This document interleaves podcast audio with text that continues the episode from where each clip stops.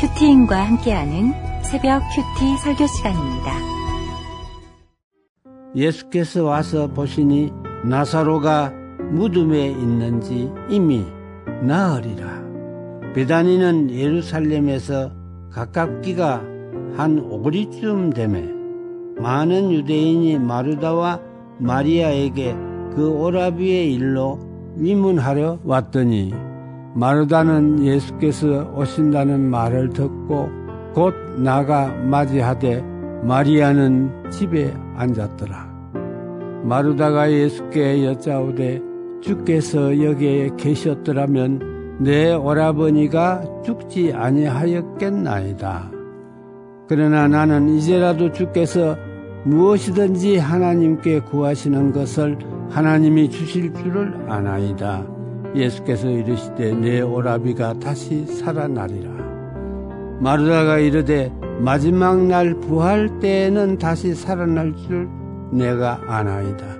예수께서 이르시되 나는 부활이요 생명이니 나를 믿는 자는 죽어도 살겠고 무릇 살아서 나를 믿는 자는 영원히 죽지 아니하리니 이것을 내가 믿느냐 이르되 주여 그리하여다 주는 그리스도시여 세상에 오시는 하나님의 아들이신 줄 내가 믿나이다 오늘 우리에게 주신 하나님의 말씀은 요한복음 11장 17절로 27절까지 말씀이며 큐티인 제목은 나는 부활이요 생명이니입니다. 거룩한 주일을 보내고 일상으로 돌아가는 월요일입니다. 오늘 주신 말씀으로 저와 여러분이 가족신화 지켜내려고 내가 원하는 길로 가다가 제자리 걸으면서 끝나는 아합의 집길이 아닌 무엇을 하든지 어디로 가든지 형통하게 하시는 하나님의 길을 따라 나아가는 저와 여러분들이 되시기를 주님의 이름으로 소망합니다. 표적이란 예수 그리스도께서 이 땅에서 이루실 일이 무엇인지를 가리키는 표지판이라고 했습니다. 그러므로 예수님께서 행하신 모든 표적의 사건은 십자가를 통한 구원을 향해 나아가는 것입니다. 그러나 그 당시 사람들은 표적의 물리적인 현상에만 감탄했을 뿐 그 속에 있는 진리는 보지 못했죠. 그래서 여전히 제자의 삶이 아닌 무리의 삶으로 눈에 보이는 것만 쫓아 살아가는 인생을 살아갔습니다. 혹 오늘날 우리들도 예수님의 구원 계획이 아닌 눈에 보이는 물리적인 현상에만 집중하며 신앙생활을 하고 있으시지는 않습니까? 오늘 본문의 말씀을 어, 죽은 나사로를 살리시는 이 표적은 예수님께서 행하신 일곱 번째 표적입니다.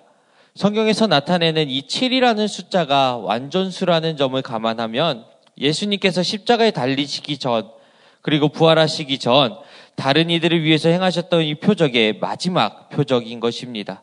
즉, 나사로를 살리시는 이 표적은 십자가의 죽음과 부활을 가장 극명하게 보여주고 있는 표적인 것입니다. 이 표적을 마지막으로 예수님께서는 실제로 십자가에 달려 죽으시고 부활하십니다. 어제 큐티 말씀에서 나사로가 병에 걸리자 마르다와 마리아는 급하게 예수님께 사람을 보내어 도움을 요청했습니다. 그러나 나사로의 소식을 들으신 예수님께서는 전혀 놀라지 않으시고 그저 있어야 할 일이 있어야 한다라고 말씀하시는 것처럼 이 병은 죽을 병이 아니다. 이 병은 하나님의 영광을 위한 것이며 이 병을 통해서 하나님의 아들이 영광을 받을 것이다. 라고 말씀을 하십니다. 그리고 이어서 5장 6절, 5절과 6절 말씀을 보니 예수님께서는 마르다와 그 동생 과 나사로를 사랑하시더니라고 말씀하시면서 나사로가 병들어왔담을 들으시고 그 계시던 곳에서 이틀을 더 유하셨다고 하십니다. 어, 저는 이 말씀을 읽고 처음에는 이해가 되지 않았어요. 예수님께서 그들을 사랑하셨다면 나사로의 소식을 듣고 곧바로 나사로가 있는 그곳으로 달려 가셨어야 하셨는데 오늘 본문의 18절 말씀을 보니까 예수님께서는 또 그들과 별로 멀지 않은 곳에 있으셨다고 해요. 왜 예수님께서는 이 한시가 급한 상황에서 그곳에서 시간을 더 지체하셨던 것일까라는 것에 좀 띵크를 해보았습니다. 담임 목사님께서 십자가는 지혜고 지혜는 타이밍이다라고 말씀하셨습니다. 예수님께서는 자신이 십자가에 달려 죽으시고 부활하시기 전 행하시 그 마지막 표적을 위해서 나사로가 완전히 죽기를 기다리셨던 것입니다. 이 말이 참 잔인하게 들릴 수도 있는데요. 그러나 예수님께서 앞서 보았던 것처럼 그들을 사랑하셨기 때문에 이틀을 더 유하셨던 것이죠. 우리는 때로 우리의 생각과 경험과 지식과 환경으로 예수님을 한정할 때가 있습니다. 그래서 우리는 주님께 원망 섞인 기도를 하게 되지. 주님, 우리를 사랑하셨더라면 더 일찍 오셨어야죠. 주님, 우리를 정말 사랑하셨더라면 아프지 않게 해주셨어야 되는 거 아닌가요? 진짜 주님께서 우리를 사랑하셨더라면 우리 가정에 또한 저에게 이런 고난은 주시, 주지 않으셨어야죠 하면서 억울함으로 기도할 때가 있는 것이 우리들의 믿음의 현 주소입니다. 그러나 고난이 축복이라는 이 말씀처럼 우리가 가진 그 이 사랑의 논리를 내려놓고 우리 기준을 내려놓고 이 역설적인 주님의 사랑을 받아들일 수 있어야 고난이 축복임을 깨닫게 되어지고 우리는 주님이 얼마나 우리를 사랑하시는지를 볼 수 있고 또한 그 사랑을 앞으로 살아가면서 의심하지 않으며 나아갈 수 있는 줄 믿습니다. 때로는 우리의 삶에 찾아오는 이 해와 달과 별이 떨어지는 해달별이 떨어지는 이 사건들 때문에 주님이 나를 사랑하지 않으시다고 생각되어지십니까? 그러나 그때도 주님은 주님의 방식으로 우리를 더 깊고 완전하게 사랑하고 계시다는 그 사실을 오늘 말씀을 통해서 우리가 함께 깨닫고 부활이고 생명이신 주님을 그 주님 앞으로 한 걸음 더 나아가는 저와 여러분들이 되시기를 주님의 이름으로 소망합니다. 부활이요 생명이신 주님 앞으로 나아가는 삶을 살기 위해서는 첫째, 완전히 죽어져야 합니다. 17절로 19절입니다. 예수께서 와서 보시니 나사로가 무덤에 있은 지 이미 사흘이라. 베다니는 예수, 예루살렘에서 가깝기가 한 오리쯤 되매 많은 유대인이 마르다와 마리아에게 그 오라비의 일로 위문하러 왔더니 예수님께서 이 땅에 오셔서 많은 병자들은 고치셨지만 죽은 자를 살리신 표적은 딱 세 번입니다. 마태복음 5장에서 죽은 후 즉시 살리신 야이로의 딸, 그리고 누가복음 7장에서 죽은 장, 당일 장례 중에 살리신 나인성 과부의 독자, 그리고 오늘 우리가 함께 묵상하는 이 요한복음 11장에서 죽은 지 나흘 된 나사로. 이렇게 예수님께서 죽은 자를 살리시는 이 표적을 보여주셨는데 이 표적들을 살펴보면 시간적으로 죽은 지 얼마 되지 않은 자들로부터 어, 죽은 지 오래된 자들을 살리심으로 점점 극대화하면서 예수님의 표적을 우리 가운데 보여주시고 계십니다. 병든 자들을 고치는 것보다 죽은 자를 살리는 것이 더 어렵고 죽은 지 얼마 되지 않은 자들보다 오래된 자를 죽은 지 오래된 자를 살리는 일이 더 어렵다는 것은 누구나 다 알고 있는 사실일 것입니다. 17절 말씀입니다. 예수께서 와서 보시니 나사로가 무덤에 있은 지 이미 사흘이라. 예수님께서 나사로에게 오셨을 때는 그는 이미 죽어서 무덤에 있은 지 나흘이다 되던 상태인 것입니다. 당시 유대인들이 가지고 있었던 이 전통적인 관념으로는 죽은 자의 영혼은 사흘간 그 시체를 떠나지 않는다고 어, 그런 믿음이 있었다고 해요. 그래서 죽은 지 최소한 3일 정도는 지나야 장사를 지냈다고 합니다. 다시 말해 오늘 말씀에서 나오는 이 죽은 지 나흘이 되었다라는 것은 어, 이제는 나사로의 영혼이 완전히 그를 떠나서 다시 살아날 가능성이 0.1%도 없는 정말 그 일말의 희망도 없는 완전한 죽음의 상태를 말하고 있는 것입니다. 오늘 죽은 것도 아니고 어제 죽은 것도 아니고 이미 장사된 지 사흘이 지난 상태였기 때문에 나사로가 묻힌 이 무덤의 입구는 커다란 돌로 막혀 있고 당연히 그 안에 있는 나사로의 시신은 부패되어져 가고 있었습니다. 이제는 그 어느 누구도 나사로의 죽음에 대해서 더 이상 의심할 수도 또한 살아날 여지도 없는 상황이 됨으로써 어제 주님께서 말씀하셨던 것처럼 자기의 영광을 나타내시고 또한 제자들로 하여금 예수님의 생명을 주관하시는 하나님의 아들임심을 믿게 하시기에 딱 알맞은 그 하나님의 섭리가 조성이 된 것입니다.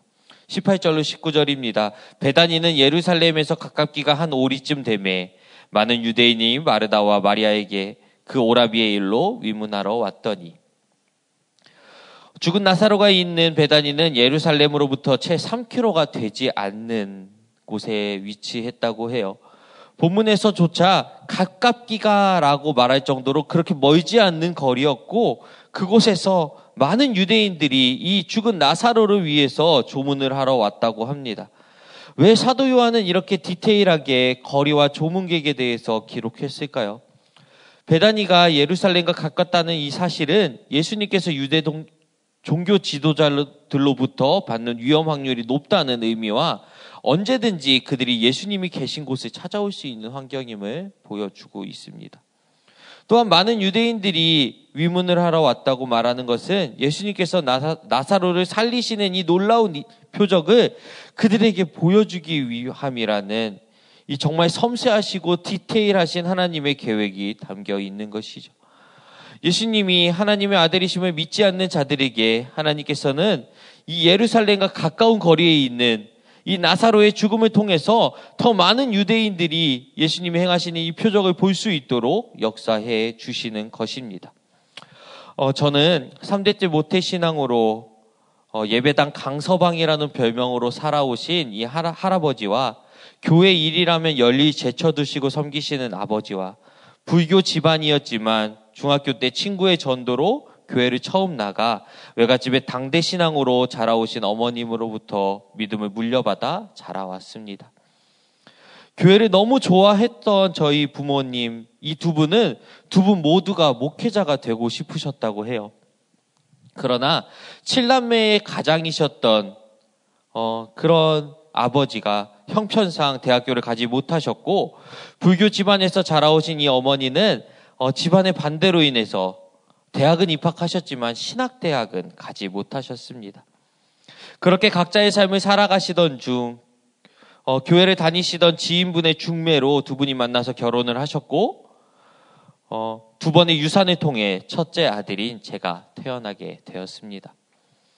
어, 목회자가 되고 싶으셨던 이 두 분은 결혼 후 영적 후사를 준비하면서 어, 이렇게 기도하셨다고 해요. 하나님, 태어나는 이 첫 번째 자녀는 하나님께 드리겠습니다. 그리고 그 결과 제가 지금 목회자의 길을 걸어가고 있습니다. 어, 지금은 제가 목사가 되어서 목사라는 직분으로 불리는 게 싫지도 않고 어색하지도 않지만 아이러니하게도 어, 저는 제 기억에 있는 이 어린 시절부터 어, 강 목사님이라는 이 별명으로 불려지면서 살아왔습니다. 어, 저희 부모님은 언제나 어디서나 어, 저와 함께 다니시면서 저를 소개할 때 안녕하세요. 저희 아들 성은이는요, 목사가 될 거예요. 라고 말씀하셨어요. 제 의견은 물어보지도 않으시고요. 어, 이렇게 어릴 적, 어릴 적부터 목사가 될 사람으로, 어, 그 어떤 지인을 만나도, 그 동네를, 어떤 동네를 걸어 다녀도, 동네 어르신들이, 아이고, 우리 강 목사님 오셨어요. 라고 인사를 해주셨어요. 그런데 그 당시 동네 어르신들은 저를 귀엽게 봐주시고 또 내가 너를 위해서 기도해 줄게 라는 이런 마음으로 그렇게 불러주셨지만 당시 저는 어, 저를 그렇게 불러주시는 것이 저를 놀리는 거라고 생각을 했습니다. 어, 그래서 제 생각도 묻지 않고 제 의견도 묻지 않고 부모님 두 분이서 제 미래를 정해놓고 말씀하시는 것이 어릴 적에 참 많은 원망이었어요. 어, 제가 부모님과 떨어져 살기 전 제가 10살 때부터 혼자 살았거든요. 어, 제 고향은 어, 이 충남 아산이라는 어, 시골 동네였습니다. 지금은 그 지역에 대기업 공장들도 많이 들어오고요. 아파트들도 많이 세워지고 했지만 어, 제가 자라왔던 이 20, 30년 전만 해도 앞을 봐도 논, 뒤를 봐도 돈, 양옆을 돌아봐도 논, 주위를 아무리 둘러보더라도 논과 밭밖에 없는 정말 시골 중에 시골이었습니다. 어, 제가 출석하던 작은 시골 교회가 있었는데, 어, 목사님께서, 어, 거기 담임 목사님께서는요, 평상시에 어, 정장도 입지 않으시고, 제 기준에서는 전혀 깔끔해 보이지도 않을 뿐더러, 어, 삶이 그렇게 좋아 보이지도 않았어요. 그래서 동네 어르신들이 저를 향해서 목사님 이렇게 불러주시는 게 싫었던 거예요. 아, 나는 저런 삶을 살아가기가 싫었는데 라는 이런 생각이 깔려 있었던 것 같아요. 그래서 그것이 놀리는 거라고 생각이 들었어요. 어, 그래서 저는 목사가 되는 것이 정말 너무너무 싫어서 심지어 초등학교 장례 희망란에 친구들은 의사, 변호사, 경찰, 대통령 이런 막 어, 직업들을 적으면서 내려갈 때 저는 딱 네 글자 적어 내려갔어요. 목사 빼고. 이만큼 목사가 되기 싫었던 제가 어, 신학교와 신학대학교를 대학원을 겹쳐서 어, 교단의 안수 과정을 마치고 목사가 되어서 지금의 아내를 만나 신결혼하고 구속사의 말씀이 있는 이 우리들 교회에서 감사함으로 사역을 이어가고 있습니다. 어, 그러나 한 가지 고백할 것은요. 지금 저희 집은 어, 아합의 집길로 걸어가고 있습니다. 어, 저에게는 두 살 터울의 남동생이 있습니다. 음, 주의 성수 11조 하지 않는 이 모습을 어, 말씀을 기준을 삼아서 책망해야 하는데 저보다도 믿음 생활을 더 잘하던 이 동생을 제가 세상 기준으로 책망하니 지금은 이 동생의 교회를 떠나고 또 안 믿는 가정에 어, 여자친구를 만나서 불신 교제를 하고 더 나아가 어, 불신 결혼을 준비하고 있습니다. 어, 담임 목사님께서 어제 이렇게 말씀하셨죠. 아합의 집길은 말씀을 무시하는 길이고 말씀을 거역하는 길이라고요. 어, 지금 저희 집이 그렇습니다. 불신 결혼은 안 된다고 어, 장로 권사님이신 부모님께 아무리 말씀드려도 그 두 분은 결혼하면 둘이 알아서 잘 살겠지.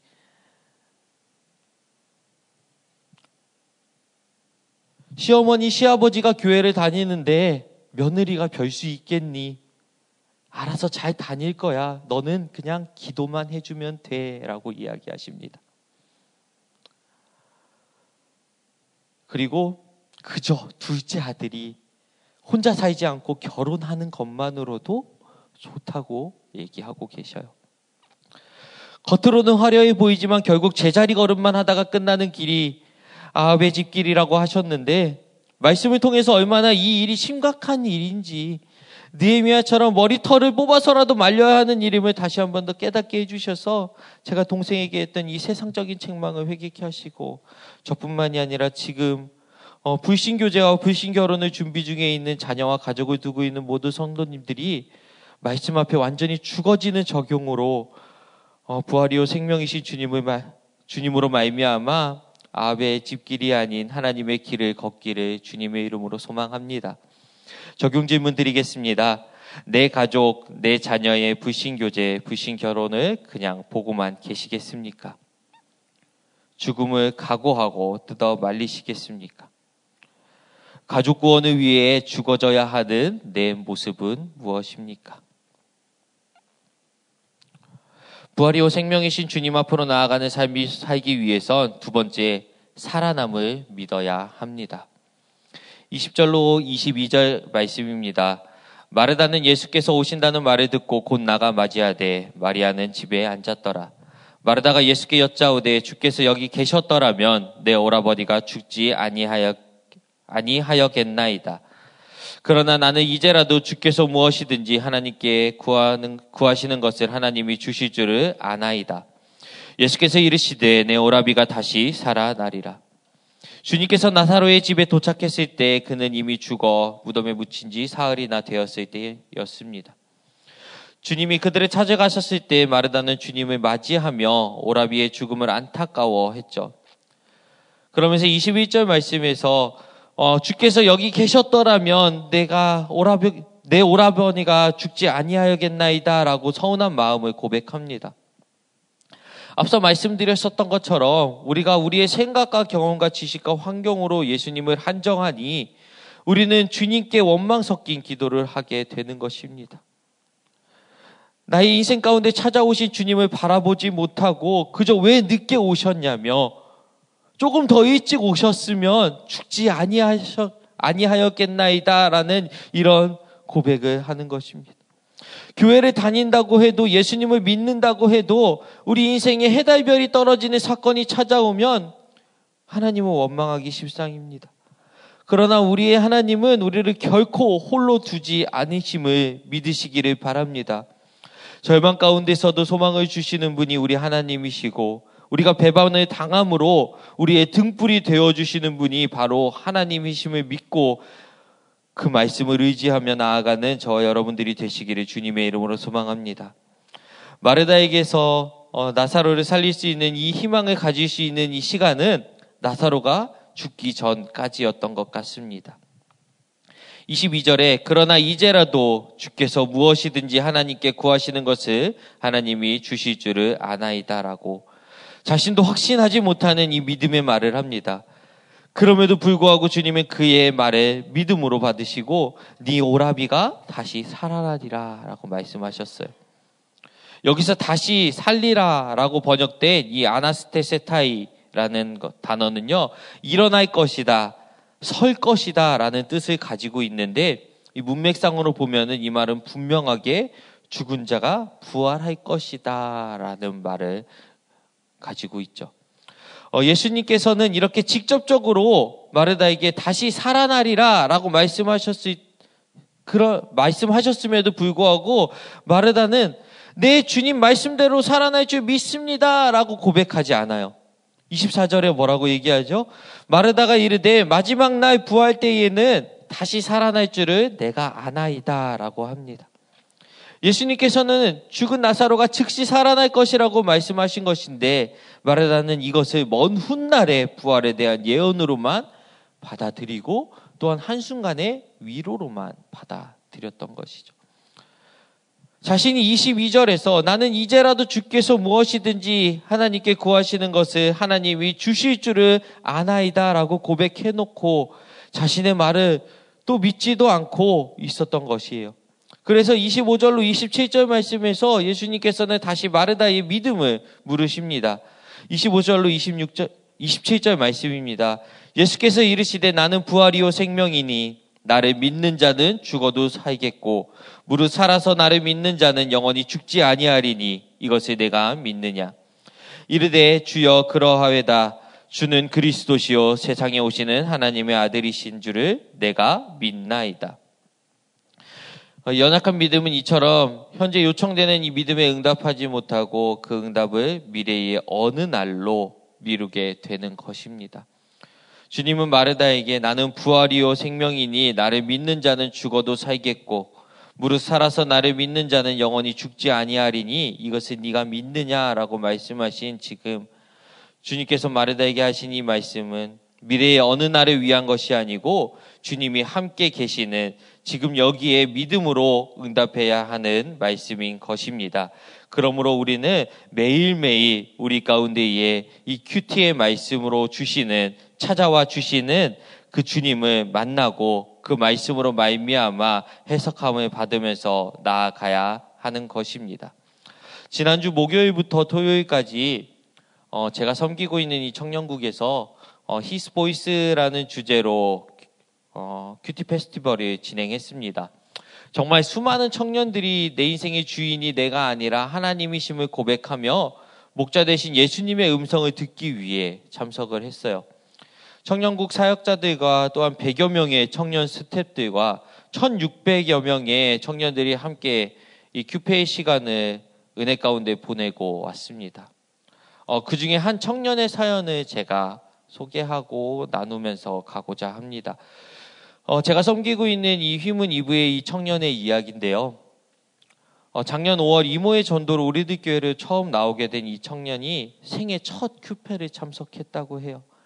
그런데 수련회 참석 첫날 몸이 좋지 않아서 이모에게 전화를 했고 이모와 함께 대학병원에 가서 검사를 받았는데 어, 검사 결과 어, 급성 백혈병 진단을 받게 되었습니다.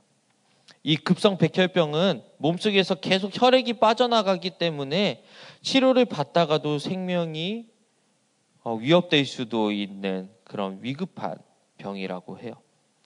그래서 어, 정말 수많은 사람들의 중보기도가 필요하다는 연락을 받았어요. 어, 사실 이 자매는 수련회 참석 며칠 전부터 온몸에 멍이 드는 등 몸이 좋지 않은 이 전조 증상이 있었지만 그럼에도 불구하고 하나님의 음성을 듣기 위해서 아픈 몸이 있음에도 불구하고 그 몸을 이끌고 규페에 참석을 했고 규페 참석 첫날 바로 급성 백혈병 진단을 받게 되었습니다.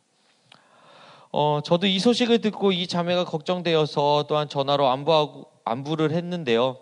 걱정 섞인 제 모습과는 반대로 오히려 너무 밝은 모습으로 제 전화를 받아주더라고요. 너무나도 침착한 목소리로 어, 목사님 지금은 시간이 늦고 내일부터는 또 휴일이라서 당장 검사가 진행되지 않는다고 해요. 그래서 월요일 척수 검사와 결과가 나온다고 합니다. 어, 이런 얘기를 해주면서 저에게 오히려 걱정 끼쳐드려서 죄송하다고, 또한 걱정해 주셔서 감사하다고, 또 자기 때문에 수련회가 누가 된 것 같아서 죄송하다고 얘기를 하는데, 이 교회 오지 얼마 되지 않는 이 청년이 처음 참석한 이 큐페에서 이 고난 가운데서도 이 밝은 모습과 이타적인 마음으로 대해주니 어, 믿음도 없는 제 모습이 참 부끄러워. 참 회개가 많이 되었습니다. 이모의 전도로 우리들 교회 처음 왔지만 이 자매의 가족은 지금 아무도 예수님을 믿지 않는다고 해요. 또 믿음 생활 한 지 얼마 되지 않는데 이모와 함께 병원에서 돌아오는 길에 자신의 죄 고백도 했다고 합니다. 사랑하는 성도 여러분, 이 자매에게 찾아온 이 급성 백혈병의 사건이 부활이요 생명이신 그 하나님을 증거하는 가족 구원의 사건이 될 수 있도록 함께 중보해 주시기를 부탁을 드립니다. 적용 질문 드리겠습니다. 부활의 주님으로 말미암아 살아날 것을 믿으십니까? 우리에게 찾아온 해달별이 떨어지는 사건이 하나님께서 세팅하신 구원의 사건임을 믿으십니까? 이제 말씀을 마무리하겠습니다. 부활이요 생명이신 주님 앞으로 나아가는 삶을 살기 위해선 첫째로 완전히 죽어져야 합니다. 완전히 죽어지지 않으면 부활을 경험할 수 없습니다. 내 자존심이 아닌 오직 주님의 말씀이 기준되어서 부활이요 생명이신 주님을 향해 나아가야 합니다. 둘째로 살아남을 믿어야 합니다. 완전히 죽어진 삶에 찾아오신 주님이 나를 살리심을 믿어야 합니다. 모든 가능성이 없다고 생각되어질 때에 주님은 우리를 찾아오셔서 믿음의 고백을 원하십니다. 주님만이 우리의 주인이심을 고백하고 주님의 말씀대로 다시 살아남을 믿으며 말씀이 기준되어 주시는 그 말씀으로 살아나는 저와 여러분들이 되시기를 주님의 이름으로 소망합니다. 어, 기도하겠습니다. 하나님, 저는 저 때문에 교회를 떠나 있는 동생에게 여전히 인본적인 마음이 있어서 불신교제와 불신결혼을 준비하고 있음에도 불구하고 강권적으로 복음을 전하지 못하고 여전히 제가 죽어지는 것이 싫어서 반감만 하고 있는 죄인임을 고백합니다. 그러나 말씀을 통해 부활이요 생명이신 그 주님을 따라 살아가려면 대충 죽는 것이 아니라 완전히 죽어져야 된다고 말씀해 주시니 감사합니다. 더 이상 저희 가정이 아합의 집길이 아닌 하나님의 길을 걸어갈 수 있는 가정이 될 수 있도록 동생의 불신교제와 불신결혼을 준비하는 그 모든 과정들을 막아주시고 말씀으로 결단하며 끊어낼 수 있도록 담대함을 허락하시고 말씀을 허락하여 주시옵소서 청년 규패를 은혜 가운데 마무리할 수 있도록 인도하여 주시며 감사를 드립니다. 특별히 규패 기간 중 급성 백혈병 진단을 받아 고난 가운데 있는 이 자매를 불쌍히 여겨주시고 해달별이 떨어지는 이 사건 속에서 다시 살리시 주님을 믿고 모든 가족이 이 사건 앞에 회개하며 자매에게 주어진 사건이 결코 저주의 사건, 망함의 사건이 아닌 부활이요 생명이신 예수님이 드러나는 구원의 사건이 될 수 있도록 인도하여 주시옵소서 감사드리며 예수님의 이름으로 기도합니다. 아멘. 이어서 오늘 말씀을 기억하면서 우리 함께 합심하며 기도하며 나아가기를 원합니다. 먼저 가정을 위해 기도하며 나아가겠습니다. 여전히 죽어지지 않는 나의 모습 때문에 가족들이 죽어가고 있습니다. 말씀을 들고 말씀 앞에 나아가야 함에도 불구하고 여전히 생색과 인본적인 마음으로 내가 죽어지지 못해 부활이오 생명이신 주님을 증거하지 못하는 우리 가정을 살려 주시옵소서. 말로는 믿음을 강조하면서 세상 성공의 가치관을 온몸으로 보여주며 내 가족, 내 자녀의 불신 결혼을 조정하고 있는 모습을 회개, 회개케 하여 주시고 제자리 걸음하는 아합의 집의 길이 아닌 하나님의 길을 따라 주님께로 나아가는 우리 가정 되게 해달라고 우리 함께 주님의 이름 부르며 간절히 기도하면서 나아가도록 하겠습니다. 주여! 아버지 우리 가정이 아베 길이 아닌 말씀 주님의 앞에 길을 따라 아버지 나를 주님께서 나아가게 해 주시옵소서. 하나님 아버지 여전히 가정의 사건 앞에 아버지 내가 죽어지는 것이 너무나도 두렵고 떨립니다. 아버지 죽어질 마음이 없으니 담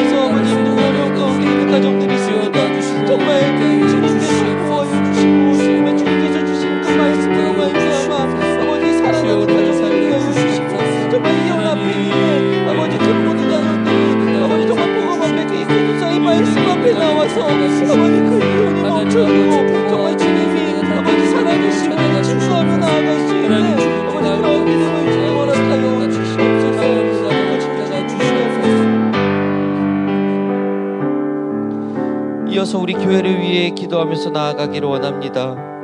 부활이오 생명이신 주님께서 영혼구원 사명을 감당하라고 세워주신 이 우리들 교회를 주님 지키시고 보호하여 주시옵소서 강에서 바다로의 말씀 묵상 운동을 통해 한 영혼 한 생명이 살아나는 기적이 있게 하여 주시옵고 특별히 청년 교회가 주님의 은혜 가운데 잘 마무리하게 하여 주심에 감사를 드립니다. 이제 모든 교회가 상반기 양육의 과정 가운데 있사오니 이 양육을 통하여서 변화되어지고 한 생명이 살아나고 가정이 살아나는 은혜의 시간들을 허락하여 주시옵소서.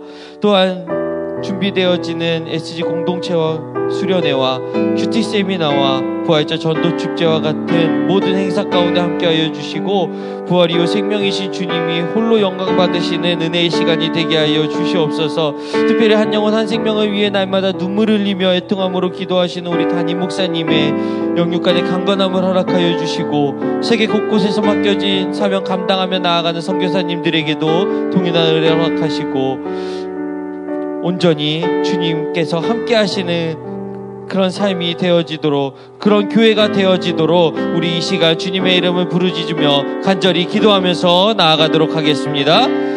주여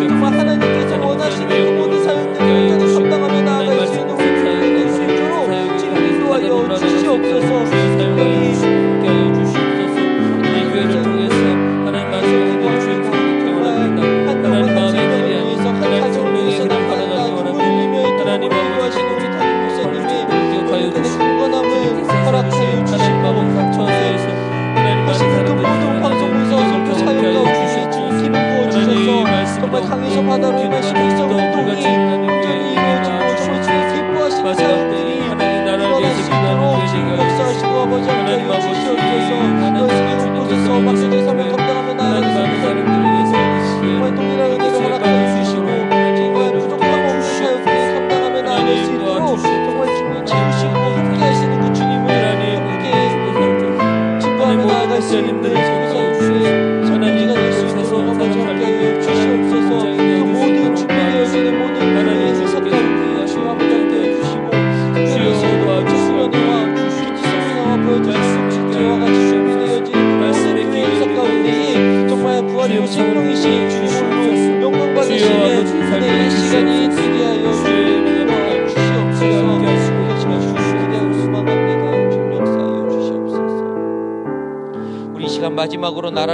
기도하기를 원합니다. 하나님의 복음으로 세워진 우리 대한민국이 하나님의 복음을 반하며 나아가고 있음을 주님 불쌍히 여겨 주시옵소서. 주님, 우리나라 출산율이 0.6%라고 합니다. 그럼에도 불구하고 여전히 동성애와 낙태가 이루어지고 인권을 앞세운 압법들이 제정되고 있으니 이혼 가정들이 늘어나고 있습니다. 주님,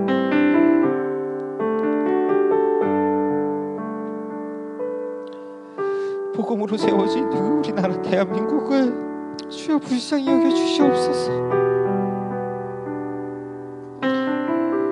우리나라가 정말 하나님 앞에 기쁨으로 나아가는 대라, 나라가 되기를 소망합니다. 다음 달 10일에 있을 제22대 총선 가운데에 주님 함께하여 주셔서 정말 하나님을 경외하는 그 한 명의 위정자를 세워주시고 악법이 파하여지고 한 영혼 한 생명을 살리는 하나님의 나라의 가치관이 기본되는 선한 법들이 제정될 수 있도록 주님 인도하여 주시옵소서 이 나라 대한민국이 정말 부활이요 생명이신 그 주님을 경외하는 나라가 되기를 원합니다. 특별히 우리 다음 세대들이 하나님의 복음을 들고 또한 복음을 믿고 죽음에서 건진받는 부활의 은혜를 누리게 도와 주시옵소서. 이렇게 우리가 다 하나님의 복음으로 말미암아 은혜를 입은 자들로서 정말 다음 세대를 걱정하지 않을 수가 없습니다. 다음 세대를 위하여서 기도하지 않을 수가 없습니다. 우리 다음 세대를 주님 지키시고 보호하여 주시옵소서. 점점 더 악하고 음란해져가는 이 세상 가운데에 정말 등불이 되어 주시는 그 주님이 드러나는 시간이 되게 하여 주시고 정말 이 나라 이 대한민국이 정말 하나님을 경외하는 나라가 되게 주님 도와주시옵소서. 이 시간 우리 함께 간절한 마음으로 우리 나라와 민족을 위하여서 주님의 이름 부르짖고 합심하며 기도하며 나아가겠습니다. 주여